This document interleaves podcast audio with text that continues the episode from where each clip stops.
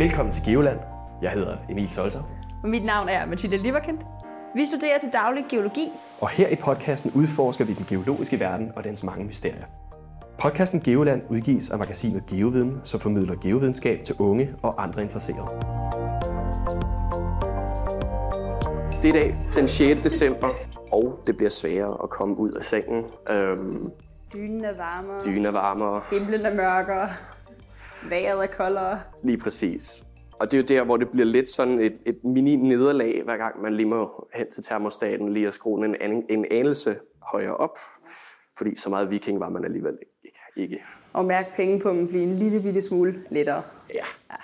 Det er ikke det fedeste følelse. Fordi omdrejningspunktet for i dagens emne er varme, jordvarme. Vi skal nemlig snakke om det, der hedder geotermi. Ja. Og vi er taget ud på Geus, fordi vi skal snakke med en ekspert, som ved noget om geotermi. Tusind tak, fordi vi måtte besøge dig, Mette Olivarius, seniorforsker på Geus. Ja, jamen det er hyggeligt at være med. Hvad er din historie egentlig? Hvordan er du blevet geolog? Jamen det er faktisk meget sjovt, fordi da jeg var barn, der synes jeg, det var helt vildt sjovt at gå rundt på de danske strande og samle de her ledeblokke, som ligesom er sten, der man kan bruge til at vise, hvor at isen den befandt sig i istiden, hvor den kom fra i Norge og Sverige, i og med, at den havde taget nogle helt særlige sten med deroppe fra, så man så kunne sige præcis, hvor de kom. Og det er jo faktisk lidt noget af det samme, jeg så laver i dag, bare med sandkorn i stedet for. Altså vidste du godt, at du var barn, hvad en ledeblok var? Jamen, det fandt jeg så ud af efterhånden, fordi jeg gik og samlede alle de her flotte sten til at starte med, ikke? Og så på et tidspunkt var der nogen, der forklarede mig, du kan faktisk bruge dem til noget, og så blev jeg bare, hvor er det spændende, så var jeg solgt. Og så blev Mette stendetektiv. Ja. Hvis du nogensinde kalder dig selv det, så forstår jeg godt, hvorfor. Det vil jeg gøre. Jamen, det er en fin titel, ja. Tak for den. Der er lidt kriminalteknikere over det, ikke? Hvor kommer den sten fra? Det må vi tage bunds i, ikke? Jo. Og så kan du bruge det til geotermi. Det synes jeg er rigtig, rigtig spændende, at det overhovedet at det kan lade sig gøre på den måde.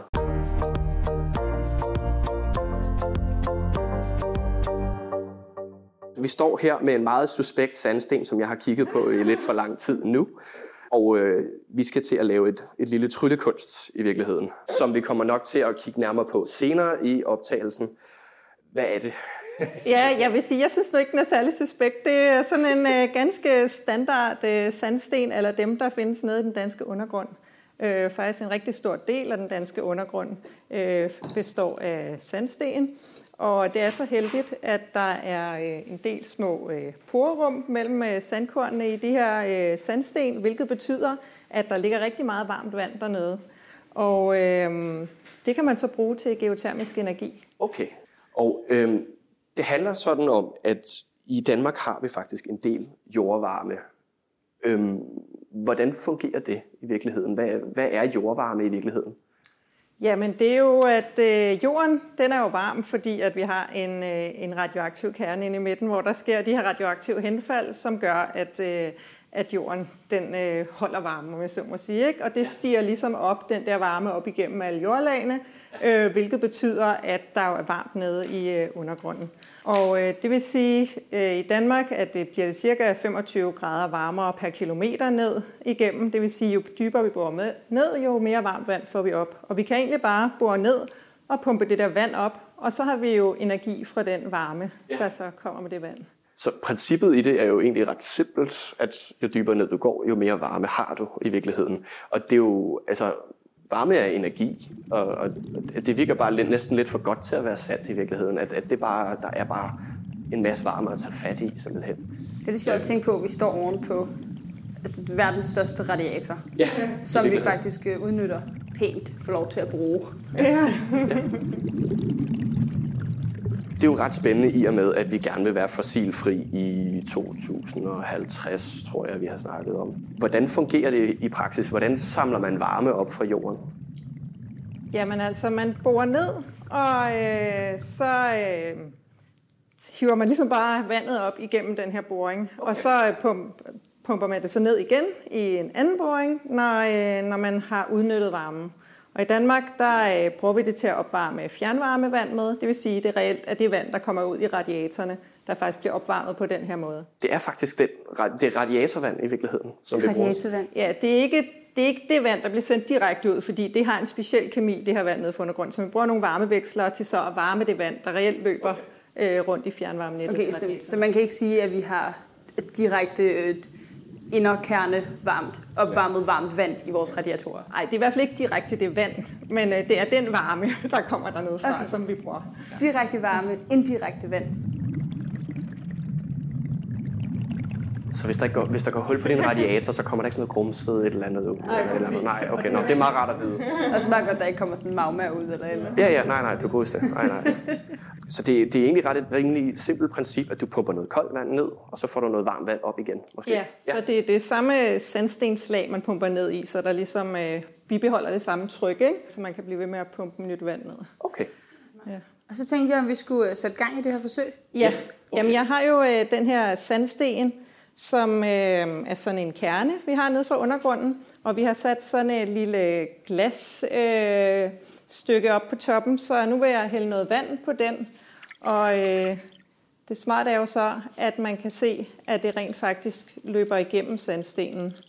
Du har ligesom en form for kop ovenover sandstenen, som så limer direkte på den. Det ser ret sejt ud. Ja, præcis. Og nu løber vandet selvfølgelig lidt langsomt igennem den her, fordi vi ikke har så meget tryk på. Vi har jo kun den her lille vandsøjle, ikke? Yeah. Men i løbet af udsendelsen, der vil I nok kunne se, at det begynder at dryppe ned i bunden.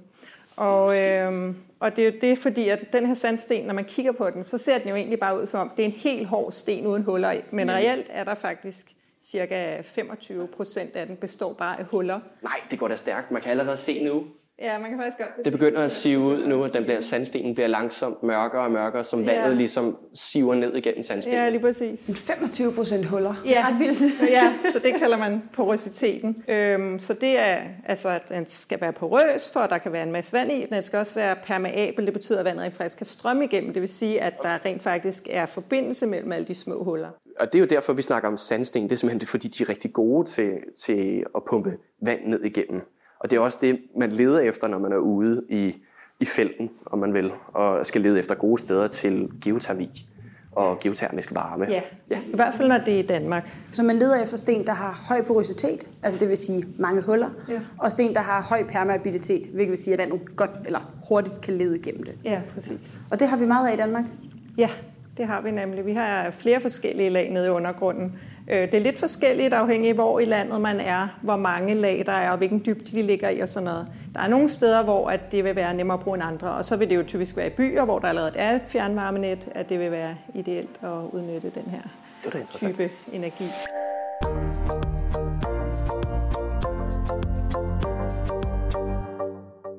Hvorfor har vi så meget varme i Danmark? Man kan sige, at der er jo lige så varmt eller varmere i alle mulige andre lande, men her i Danmark har vi så netop de her porøse bjergart. For eksempel op i Norge og Sverige, der er det jo sådan noget hård bjergart, altså sådan klippe, granit og så videre. Ikke? Dem er der jo ikke huller i på samme måde. Og det kan vand ikke komme igennem, nej. Så der skal de i hvert fald sprække dem op på en eller anden måde, for at de så kan lave noget med noget. Så det er ikke, fordi vi har mere varme, men vi har nogle sten, der er bedre til at lede vandet, som gør, at vi så kan få mere varme. Ja, præcis. Og så er der jo nogle steder med vulkanske aktive områder, f.eks. Island, hvor at man jo simpelthen bare har varme. Mega meget varme og lige meget, meget tæt på i overfladen, så det er meget nemt for dem at udnytte. De kan faktisk lave elektricitet direkte af det, fordi at det er så høj temperatur.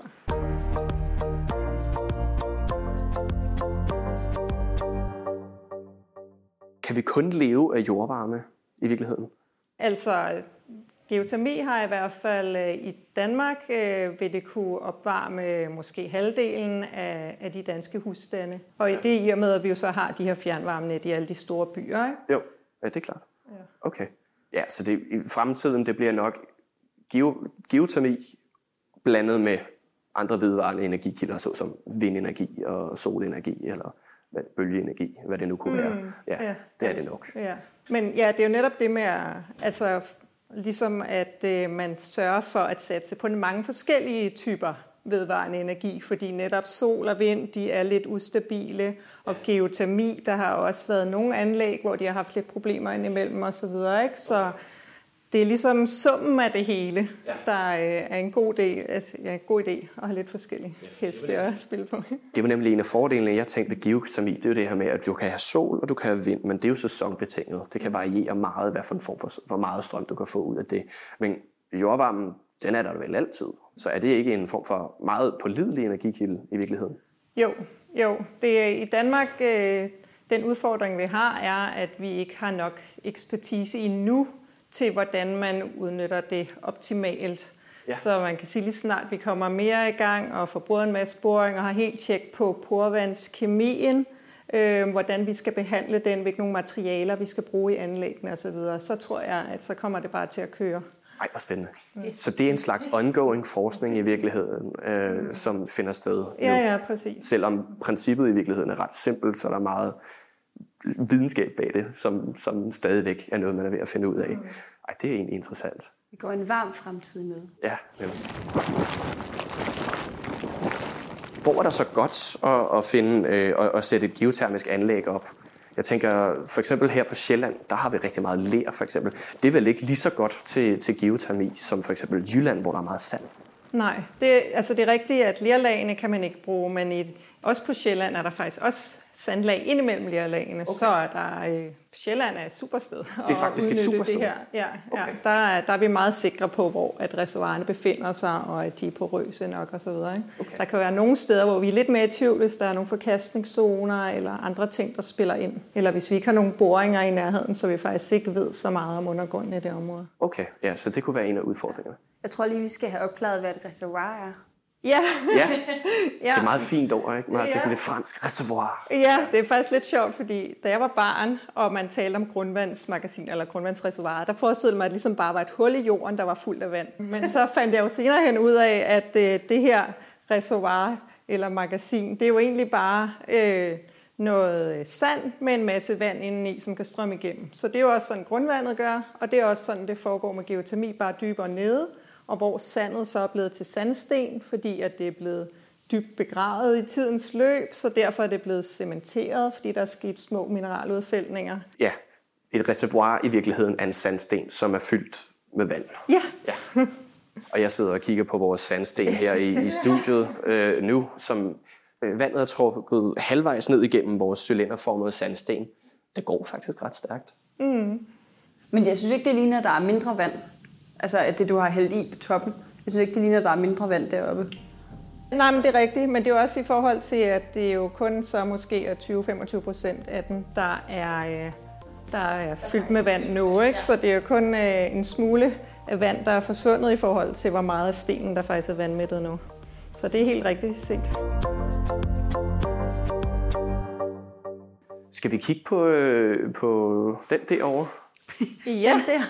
Jamen, jeg har jo sådan et her optisk mikroskop, som det vil sige, at jeg kan kigge med mine øjne ind igennem her, gennem prismerne, og kigge ned på en tynd lille plade af sten, for at jeg kan kigge helt tæt på. Så jeg kan have nogle forstørrelser, der er op til 100 gange forstørrelser her. Og vi kan se, hvad du kan se på en computerskærm lige nu. Og det er jo faktisk, hvordan sandkornene ligger internt, og der kan man tydeligt se, hvor god plads der i virkeligheden er. Der er masser af lufthuller til vandet, som det ligesom kan sive igennem. Så når vi kan kigge på en sten her og sige, om den er da rimelig solid, så er det faktisk ikke helt tilfældet, når vi kigger nærmere under mikroskopet. Faktisk rigtig snydepæls. Det er faktisk rigtig snydepæls. Og så har du sådan en blå baggrund på, så det er meget tydeligt at se de her lufthuller. Så hver gang vi ser noget, der er blåt, så ved vi jo så, der er et hul. Lige præcis. Så man kan også snakke om det her med, om en bjergart er velsorteret eller ikke godt sorteret. Og hvis den er velsorteret, så vil det sige, at alle kornene har cirka samme størrelse. Er det bedre at have en sten, der er velsorteret, end en ikke velsorteret? Ja, jamen det er det, fordi at så vil der være større porerum i. Fordi hvis man tænker på, at der både er store og små, så kan alle de små gå ligesom ind og udfylde alle hullerne. Ikke? Hvorimod hvis alle sandkornene er cirka lige store, så vil der være større huller imellem dem. Så det er helt sikkert, der er alle sådan nogle ting, er rigtig vigtige at undersøge. I kan også se den her, der er lidt ler indimellem nogle af sandkornene, men det er okay, fordi det kun er lidt. Og hvad er det, der er ler på den her? Det er de ligesom mørke farver. Okay. De, ligesom er, de ligger mest i kanten af sandkornene, faktisk. Ja. Jeg kom bare lige til at tænke på en rigtig god analogi i forhold til det med velsorteret. Det er ligesom, når man laver cookies. Har ikke prøvet, så laver man nogen, der er samme størrelse, og så på et eller andet tidspunkt kommer man til at lave nogen, der er rigtig små. Og så, for det første kan de ikke være derinde, og for det andet, så brænder de hurtigere på end de andre. Det er skide irriterende. Det kender jeg godt. Jeg har lige lavet brunkager, det gik også sådan. Ja, så det er meget vigtigt, at både cookies og brunkager og kornene er samme størrelse. Samme størrelse. Ja.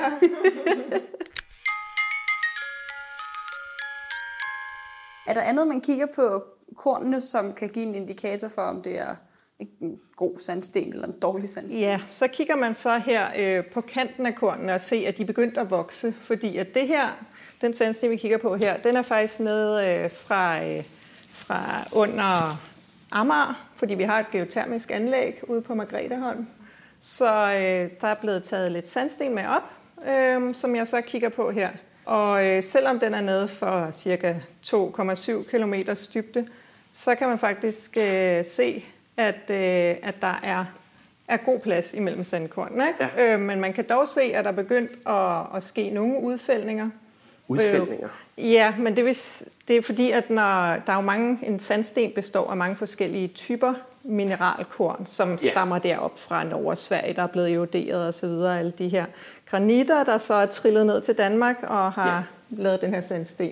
Og det vil sige, at der er nogle af de her mineraler, der bliver ustabile, når de bliver udsat for det her høje temperatur. Det vil sige, at de begynder at blive opløst. Ja. Og det vil sige, at porvæsken den ændrer sammensætning, og så vil der begynde at blive udfældet nogle andre ting. Og hvis det lige pludselig udfælder rigtig meget, så kan der jo selvfølgelig til sidst ikke strømme noget vand igennem. Ja. Så det skal vi lige have tjekket på, at der ikke er, før vi begynder at bore en ny boring. Og man kan faktisk se i den her, at der udfælder noget karbonat her, men det er sådan nogle meget afgrænsede områder, så derfor er det helt okay. Derfor er det stadigvæk et godt reservoir. Ja, præcis. Ja. Det du gjorde, det var, at du tog, det er det samme billede, vi kigger på, men så putter du det så i et filter? Krydspolariseret lys? Ja, lige præcis. Okay, og så kan man så se, nu får de alle kornene får så en anden farve. Psykedelisk farve. Ja. Ja. Og så kan man så tydeligt se den her udfældning.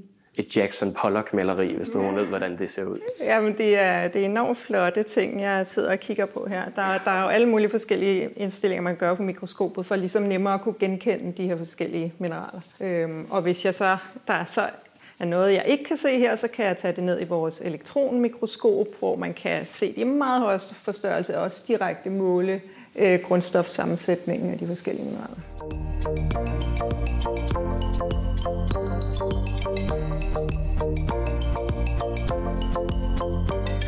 Så hvad er det kort og godt? Et godt reservoir er ikke nødvendigvis sandsten, men det skal være det rigtige slags sandsten i virkeligheden. Ja, okay. Ja. Vi har en prima sandsten, og vi har en sandsten. Ja, præcis. Det var mit fagterm for ikke så godt. Ja. Det er smukt. Og de sandsten, de er alle steder i Danmark i virkeligheden. Altså stort set. Der er nogle enkelte steder, hvor der ikke er nogen, hvor at vi har højt grundfjeld. Blandt andet på den nordlige Bornholm er det jo rent grundfjeld. Så der har vi ikke nogen. Der er også enkelte andre steder, hvor at sandstenen er blevet eroderet væk. Altså de er fjernet i fortiden. Så derfor er det faktisk... Det er ikke lige så nemt, som man lige skulle tro. Så hvis du går ud og graver et hul i jorden og siger, yes, jeg har fundet sand, så er det ikke nødvendigvis, fordi du lige kan sætte et geotermisk anlæg op lige der. Der skal lidt mere til måske. Det skal under mikroskop, du skal finde afstanden imellem sandstenene. Og så kan man begynde at snakke om, måske om det er et godt sted. Ja. Har du været med på nogle projekter, altså nogle bestemte steder, du har været rundt og finde reservoirer og sandsten? Ja, altså... Jeg har været op, for eksempel op ved Thistedværket, der de borede deres nye boring her. Det er jo sådan, så op i Thisted har vi jo et geotermisk anlæg, der har eksisteret i 35 år plus nu, og det kører bare på skinner. Og det er rigtig fedt. Og de har lige boret en ny boring, så de kunne få endnu større kapacitet. Så jeg har selvfølgelig kigget på de sandstensboringer, eller kerner, de har så taget derop fra. Og så i det hele taget har jeg i løbet af min PhD kigget på alt, hvad vi havde af materiale fra de danske sandsten. Og grunden til, at vi overhovedet har noget materiale, det var jo fordi, at tilbage i 50'erne og så videre, der troede man, at der måske var olie på land i Danmark. Så der lavede man så alle de her boringer, hvor man tog nogle kerner. Og selvom de ikke fandt noget olie, så er vi jo lykkelige for i dag, at vi har de her kerner, så vi ved noget om den danske undergrund. Jamen, det gør, de kan hjælpe hinanden lidt på kryds og tværs. Ja, lige præcis. Ja. Det er vel i grunden også samme princip. Hvis du leder efter olie, så skal du også finde sandsten, der har en form for porevolumen. Altså de her små lufthuller, som olien den kan trænge igennem. Ja, jo, præcis. Så hvis du er god til oliegeologi, så er du også god til geotermi og omvendt. Mm. Ej, det er smart. Så når man har haft 50 år i den ene branche, så kan man faktisk let skifte over og have... Lige præcis. Hvis man kan have 50 år i den anden branche også, så har man levet rigtig godt. Ja. Så hvis det her oliegeologi på et tidspunkt gør af mode, så kan de hoppe over til geotermi i stedet for. Ja, det er der jo reelt mange, der faktisk er i gang med lige nu, kan man sige. I og med, at Danmark har jo været at udfase vores olieaktiviteter. Ja. Lige præcis. Nu er den jo faktisk næsten hele vejen igennem vores sandsten her. Ja. Så hvad gør I med så? Nu sagde du, at det ikke kom så hurtigt ned, fordi der normalt plejer at være tryk på vandet. Jamen, hvor meget tryk har I på vandet, sådan cirka? Jeg ved ikke, om du kender nogle tal.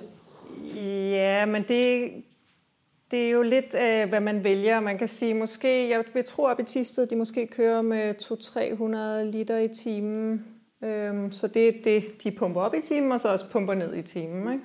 Ja. Så det går lidt stærkere end vores eksperiment her, der måske flytter sig den siver ned med en centimeter i minuttet måske, hvis det passer meget godt. Det går helt sikkert hurtigere, men det er jo så også et stort reservoir, det kommer og kan brede sig ud i det her vand, hvilket faktisk vil sige, at man kan jo bore de her to boringer fra samme sted på jordoverfladen, og så bare bøje dem en lille smule ud til hver side.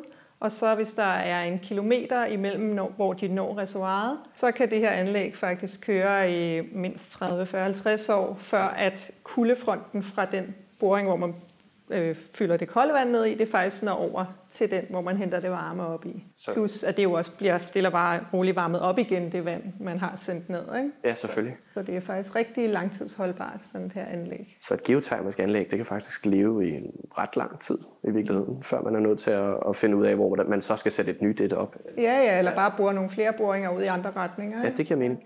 Hvor varmt kan det egentlig blive, ved du det? Jamen, det er jo bare afhængigt af, hvor langt du bor ned. Så ja, man kan sige, selvfølgelig er der nogle begrænsninger på, når du når en vis dybde i Danmark, så vil der ikke længere være nogen porrum tilbage. Man siger, at vi har en tommelfingerregel om under 3 kilometer, så er det ligesom, så er det ikke umagen værd, jeg så må sige. Nej, så får du ikke mere varme for den 5 øre. Ja. Så skal I bo ret langt ned. Mm.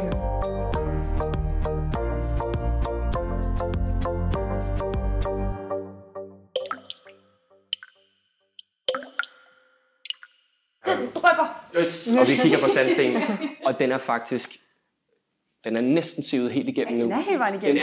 Der er vand i bunden nu. Og nu kommer der vand i bunden, som begynder at dryppe ud.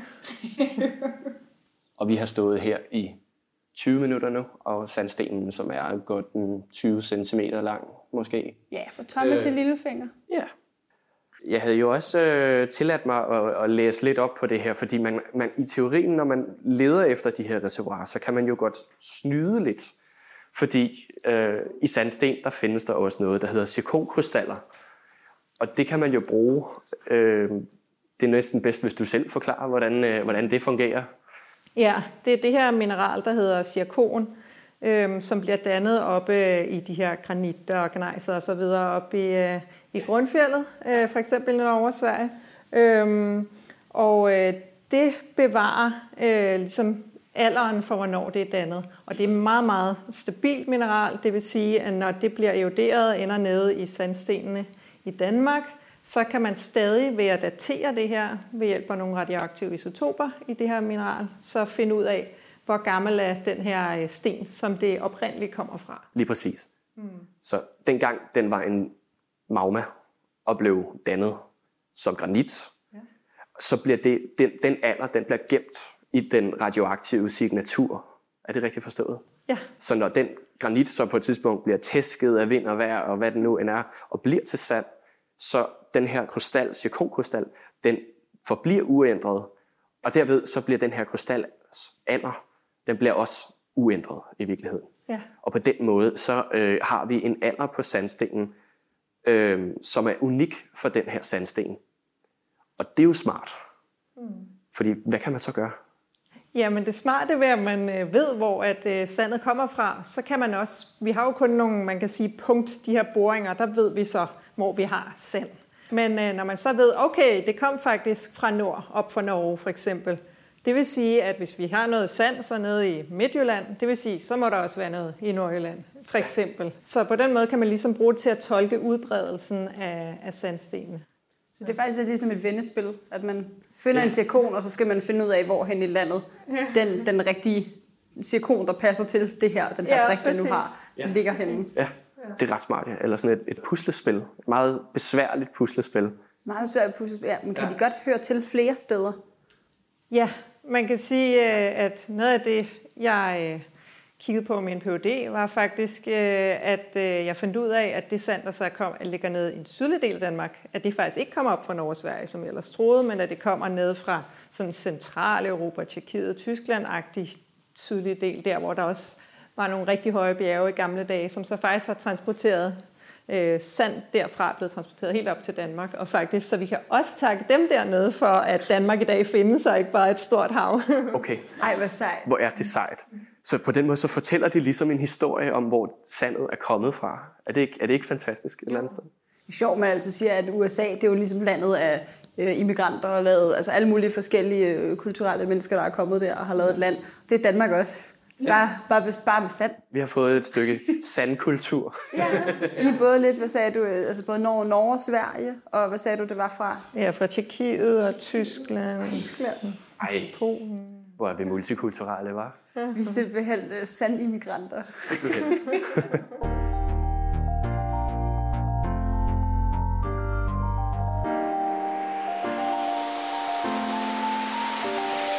Så nu har vi jo snakket om, hvor de her lag kommer fra.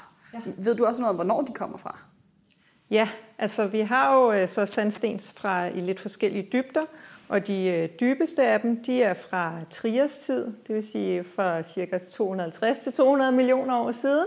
Og dengang, der var hele det danske område bare en kæmpe stor ørken. Det var også derfor, der kunne blive transporteret sand sydfra helt op til det danske område, fordi der ikke var noget vand imellem. Altså Danmark lå som en del af Pangaea. Pangaea. Det var det der superkontinent, hvor alle kontinenter de sad sammen. Ikke? Jo. Så har jeg forstået det rigtigt. Ja. Det andet, der er det sejeste ved Trias, det er jo, at folk kender juratiden, folk kender kridttiden, men vi har faktisk også Trias, hvor vi har dinosaurer. Ja, og det er lidt sejt. Så det er simpelthen sand fra dinosaurerne? Ja, fordi også nogle af de andre sandlag, vi har dernede, er faktisk også fra juratiden, så der kan sikkert vandre nogle dinosaurer rundt på det her sand og hygget sig. Nej. Det står mega sejt.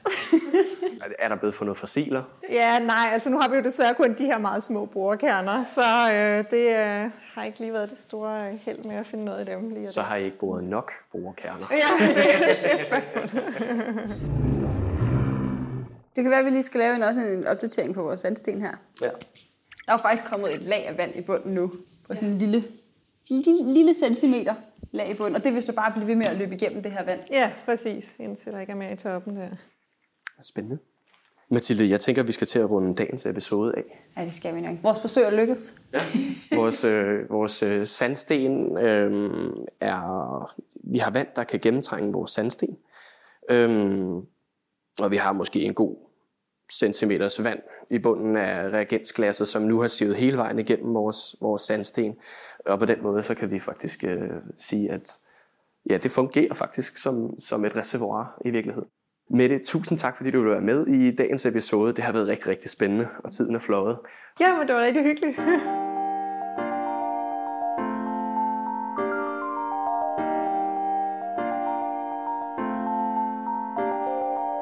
Vil du gerne grave mere i dybden med Danmarks største radiator og vide mere om det geologiske vidunder, der er geotermi, så kan du finde masser af artikler, videoer og mere viden at fordybe dig i på geoviden.dk. Forsøget med sandsten blev godt dokumenteret med billeder, som Mathilde har taget. Både billeder af processen og billeder fra mikroskopet kan findes på geoviden.dk under podcasten Geoland. Tak fordi I lyttede med. På genhør.